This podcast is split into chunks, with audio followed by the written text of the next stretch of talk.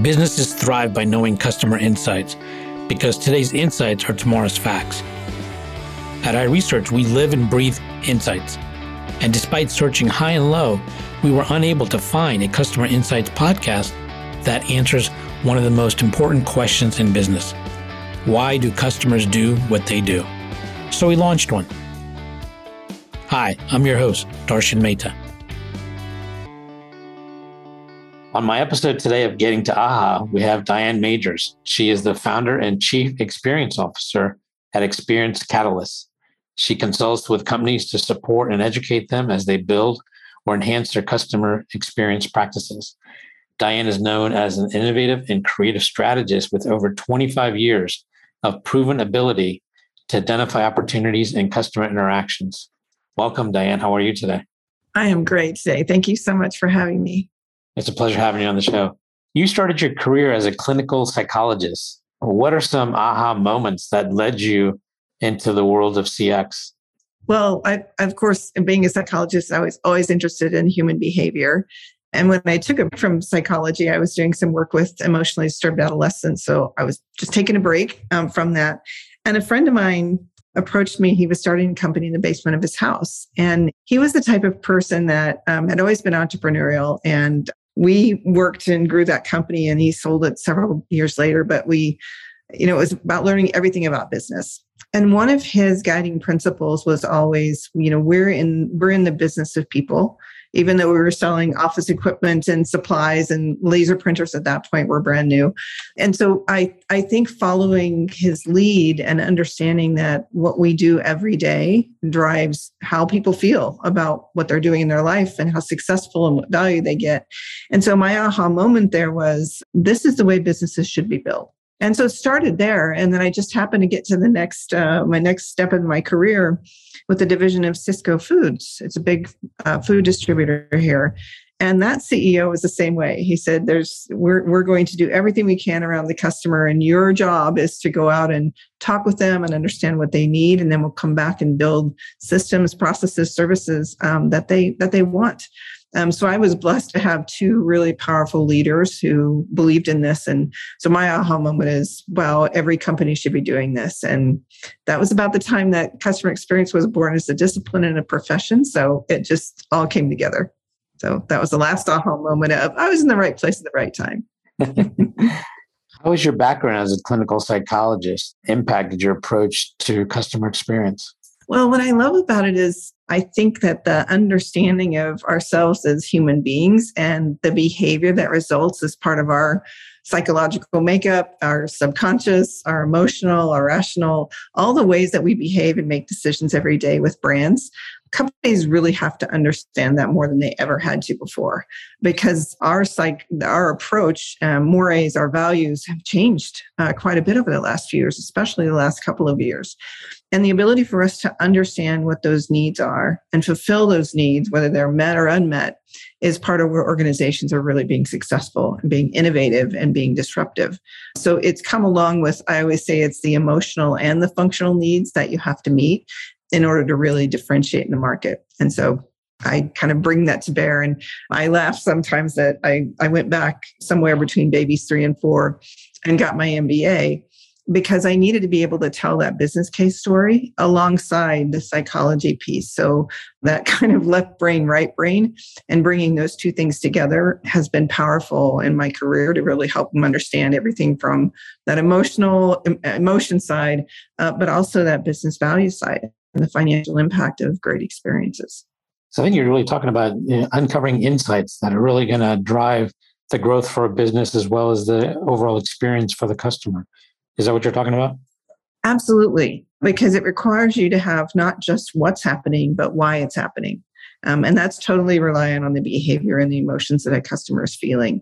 When we talk about insights, though, I often, uh, I think people are really confused. I, I challenge sometimes when I'm working with a, a practitioner to go around the, uh, the uh, organization and ask people what they think an insight is, because everybody's definition differs. And so getting real clarity on what is data, what is knowledge, what is wisdom, what's an insight is one of the things that I encourage them to do so you can define it and really know what you're after when you're trying to get to those those insights big word for a very confusing term. So, how do you define it? How do you define insights, wisdom, and some of these things you mentioned? Yeah, yeah. I think there's really a progression. And I think that insights are a combination of really that you talk about this as an aha uh, interview, right? It's that moment where you've created an association between pieces of information, the interpretation of what uh, the need is, and how making association between two things creates that, oh my gosh, I never thought of that before. It's that creative matrix, I call it, of how do you connect things that haven't been connected before. And I think it's it's a skill set we teach a lot of gener- insight generation techniques that really help people get to that aha moment by using design thinking and just ways that you can use data because what we find is uh, data rich insights poor right? Everybody's got a ton of data, uh, but they also say, well, what exactly should we do with this information? Um, what's the right thing to go do? What's the right problem to fix? And so I think helping organizations to build that muscle is one of the most critical things you can do to help your organization move along and structure what you're going to do with all the great information that you've gathered and also create, as we talked about, that disruption for your organization.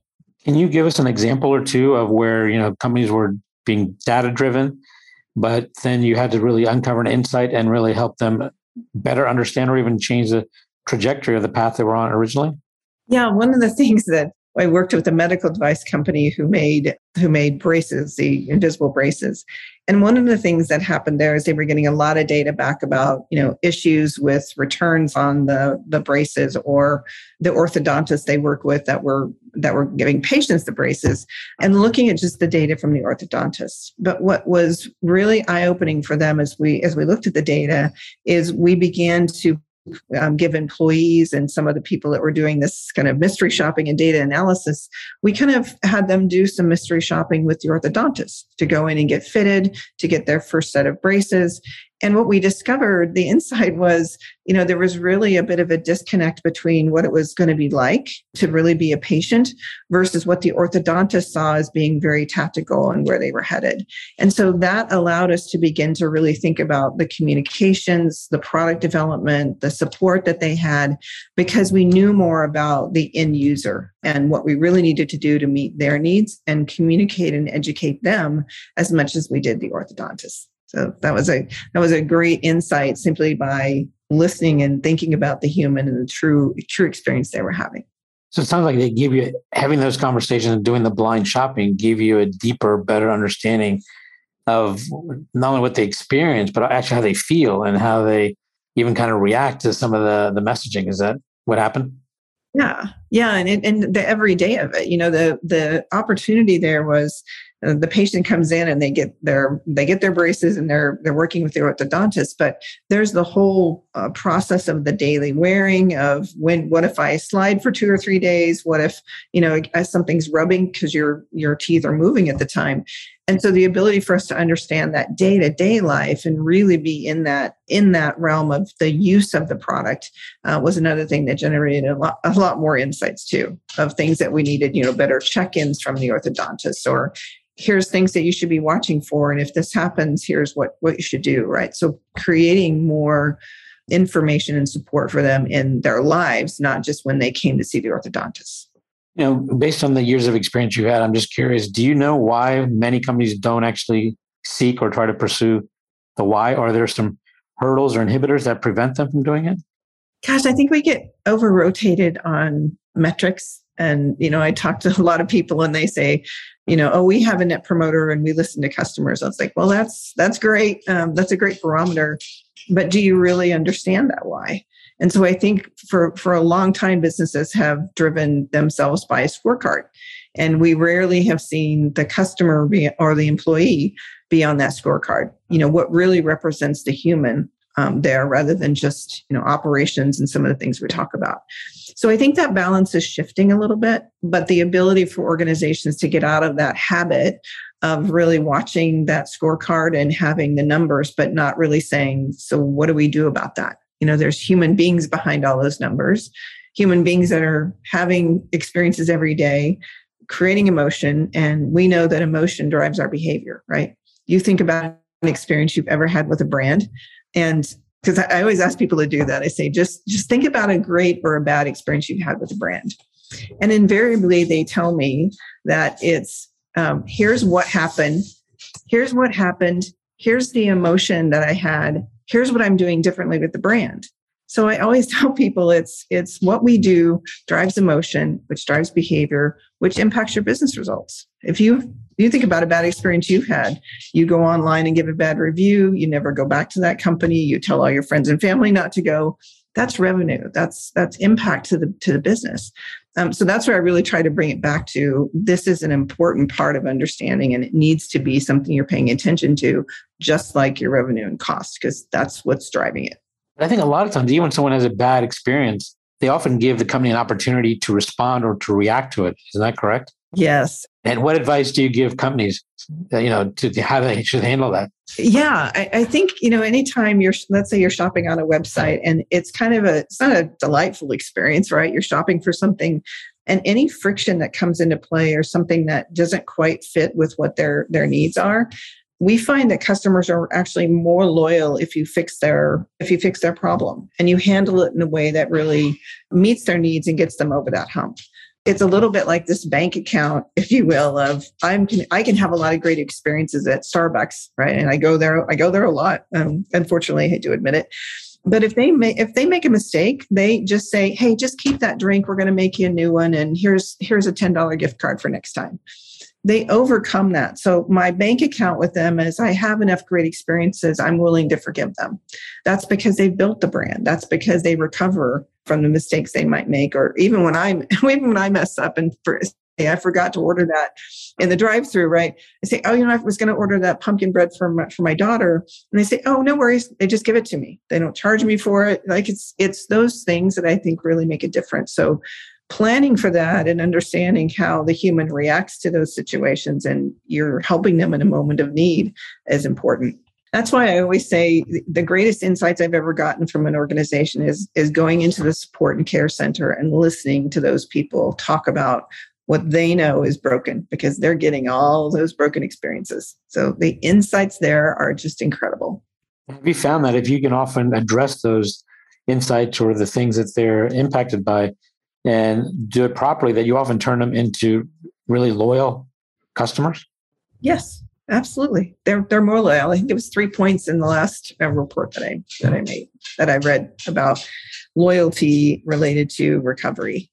And we just worked with another organization where on their website it was an okay website. They they were doing a lot of great things, their mobile app, but where they were really falling down was where people would get password reset or something's wrong with my shopping cart. Um, they weren't rescuing and escorting those customers through the issue, right? It was just, oh, your cart failed.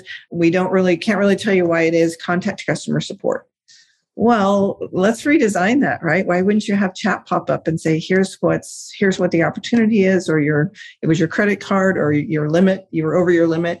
Um, and so we we have to really think about those moments those moments of truth are always the positive ones right there where we need to help the customer get over something that's gone wrong.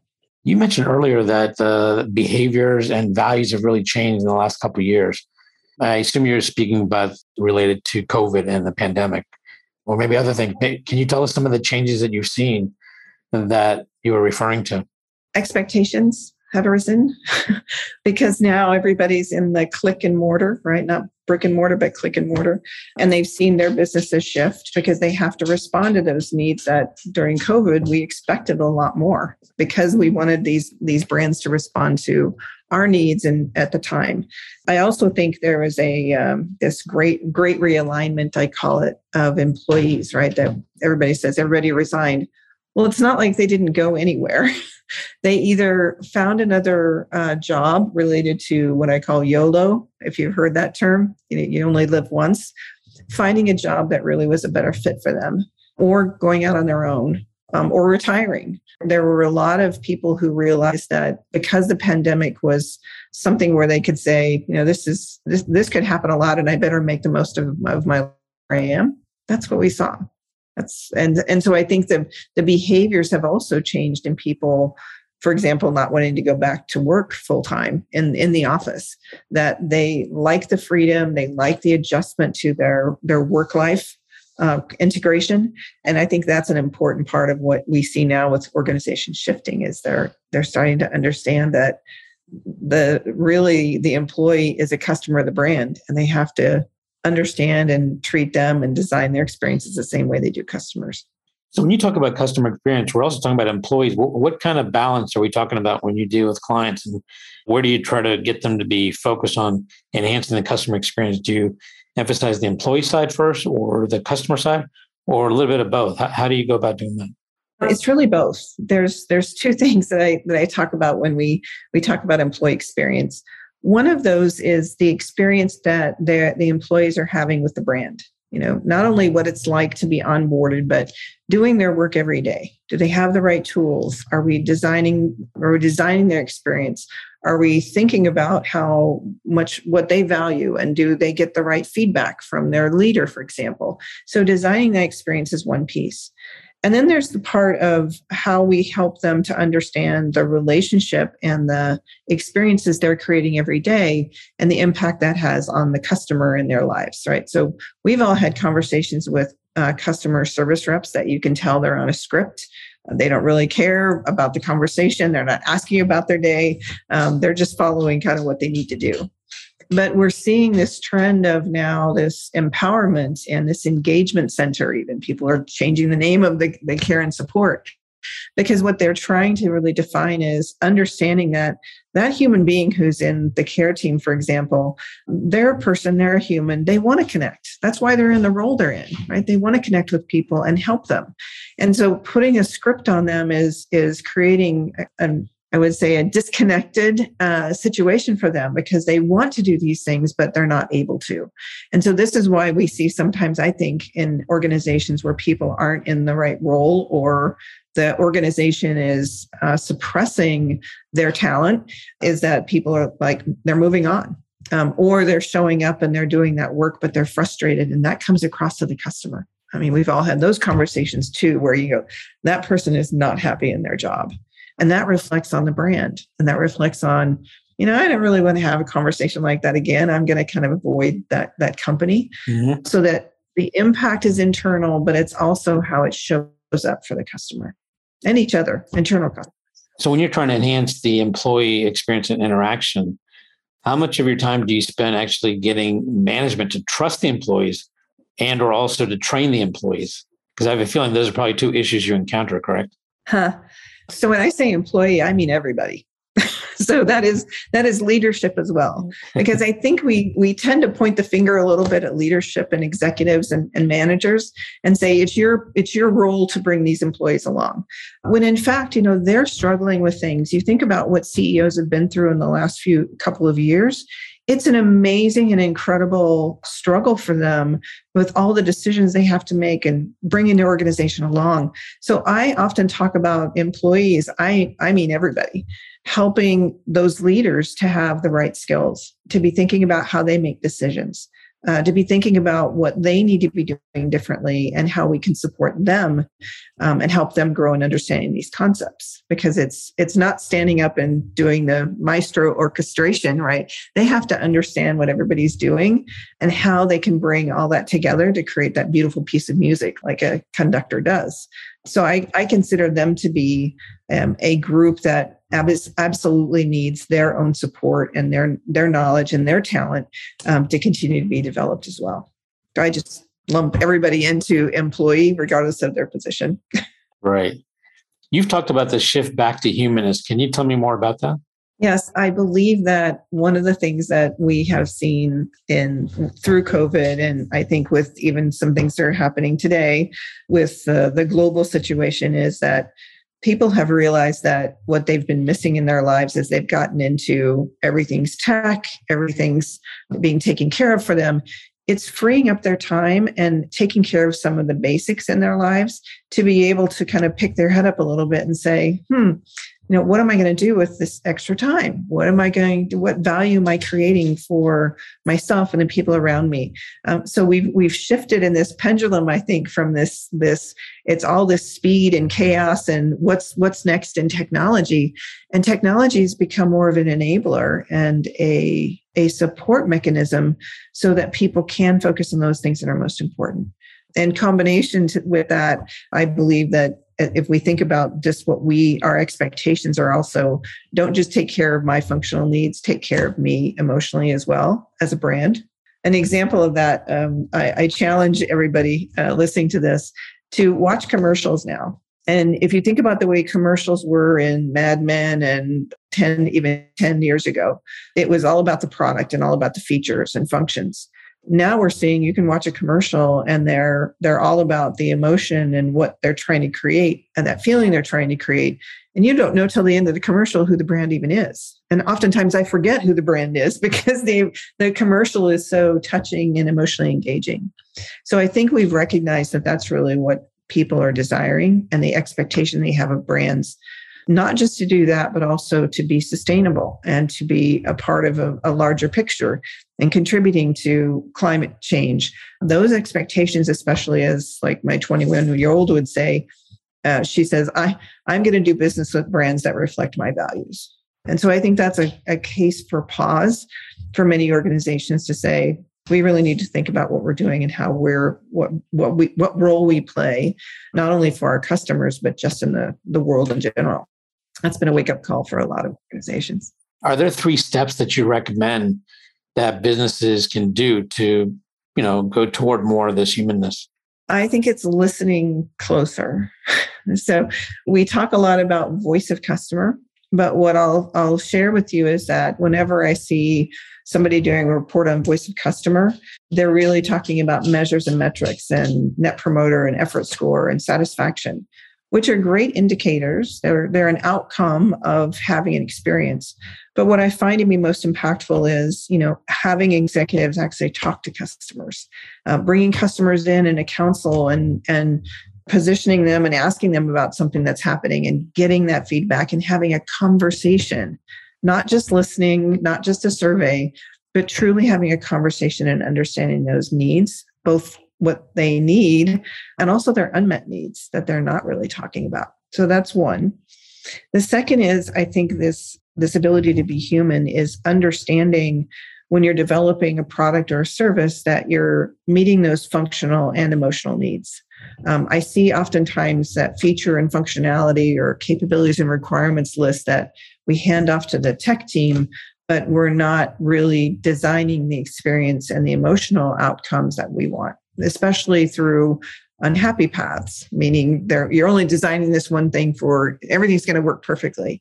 But we need to really care for, as we talked about earlier, what happens if something goes wrong? How are we going to uh, catch that customer, care for those needs, get them over that hump, reduce their frustration and pain, and make them again more loyal to the brand, but also just being being, being a good human, right? That to understand that that empathy and the the care that you need.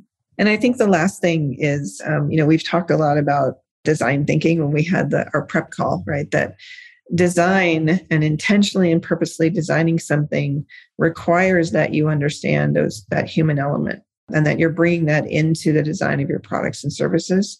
Um, and I think that that has been something that's that's really caught on that people are saying design isn't just for a few things. Design should permeate the organization. Everybody should be thinking about starting with the human and continually designing around that and caring for that.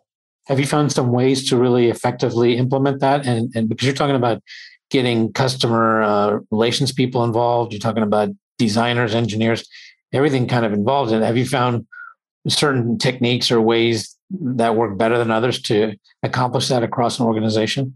There's lots of organizations that have done it, but what I find to be effective is, uh, you know, everybody kind of talks about, uh, you know, design belongs to the engineering com- term or the, the UX team. And what we say is, you know, everybody's designing.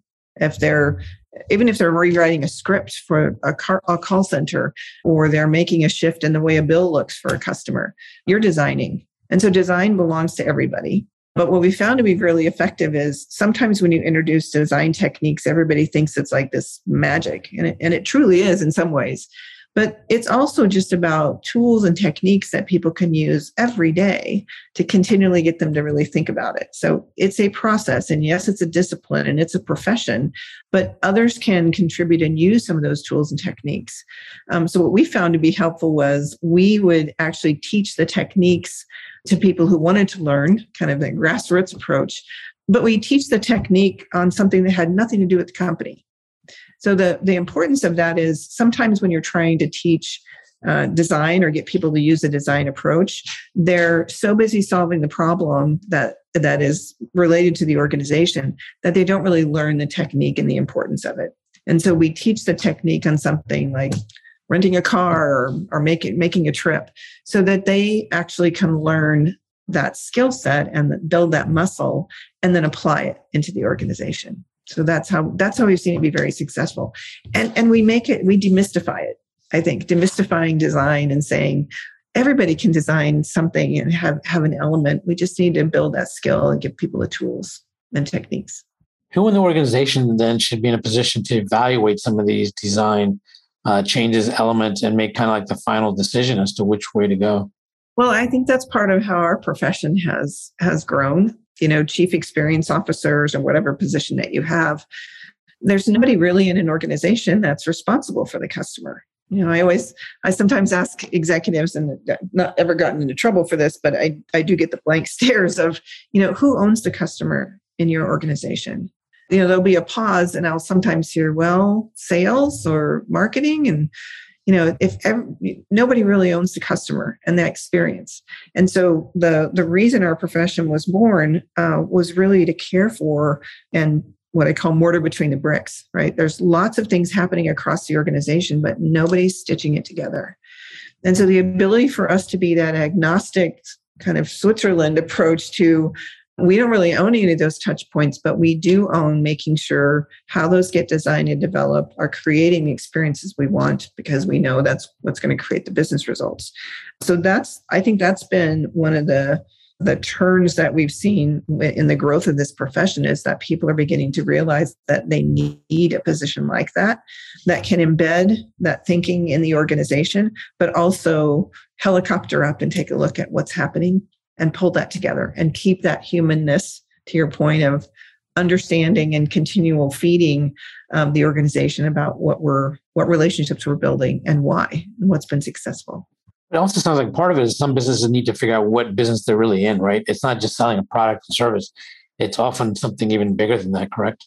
It really is. It's hard though to get out of that um, you know everybody's talking about the products and especially with supply chain issues i think it's really distracted a lot of folks because they just have to get the basics right. And the supply chain issues have created a, a disruption in just getting the basics done.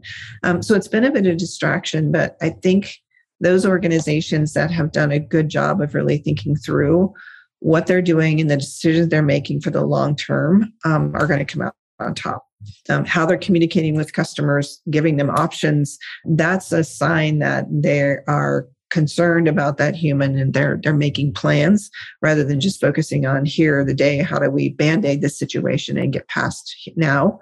What do we learn from this and how can we set ourselves up better for the future? Where we see there do you have an example of a company that you helped do that and how it really uh, impacted their their future you know, we talked a lot about the communication. So one organization was having a lot of, of supply chain issues because they do they all they import, but they also manufacture um, components. And one of the things that they were saying in their supply chain was, you know, they were slowing down their customers because these components of change were part of how they were actually servicing their customers. So if I'm trying to build something new and I need these components to continue my supply chain um, or do innovation, it was disruptive to them. So they began to create better communications looking at the customer's timeline and the value that they were creating. So they, they truly became more of a partner than they had before because they recognized that these differences and how they approached that work as a partner rather than just a supply chain cog in the wheel um, was a big difference for them. So working alongside to say, well, we can't get this now, but we can get these things. And, and how does that help you move along? So it's that focus on the value you're creating for that partner or the, and this is a B2B space, obviously, that you're creating and what value you're creating for them is often um, the other focus that we see missing uh, the humanness and the ability to create value for that customer. What do you see on the horizon that you think will impact the way CX will be approached in the future? My opinion only, but I believe that the ability to have a discipline of experience management and that means the listening, that means the intentional design, that means a purposeful shift to the human, and the results you get from that will begin to be more deeply integrated into everything an organization does. So, right now, with experience management uh, professionals, they're educating and bringing that along. But but as companies continue to realize the importance of it, they'll adopt it in. And then the role for, I think, our profession will be more, you know, what's next and how do we lead? So it's been from, I would say 10, 10, 15 years ago, I would say the words customer experience and everybody assumed I ran a care center. Right. But I can say customer experience now. People are still a little confused about what it is. So I really shifted more to experience management as a discipline, right? It's like it's like putting in an accounting department in your company that's never had one. There are structures and frameworks and ways of working that are really helpful for an organization to move forward.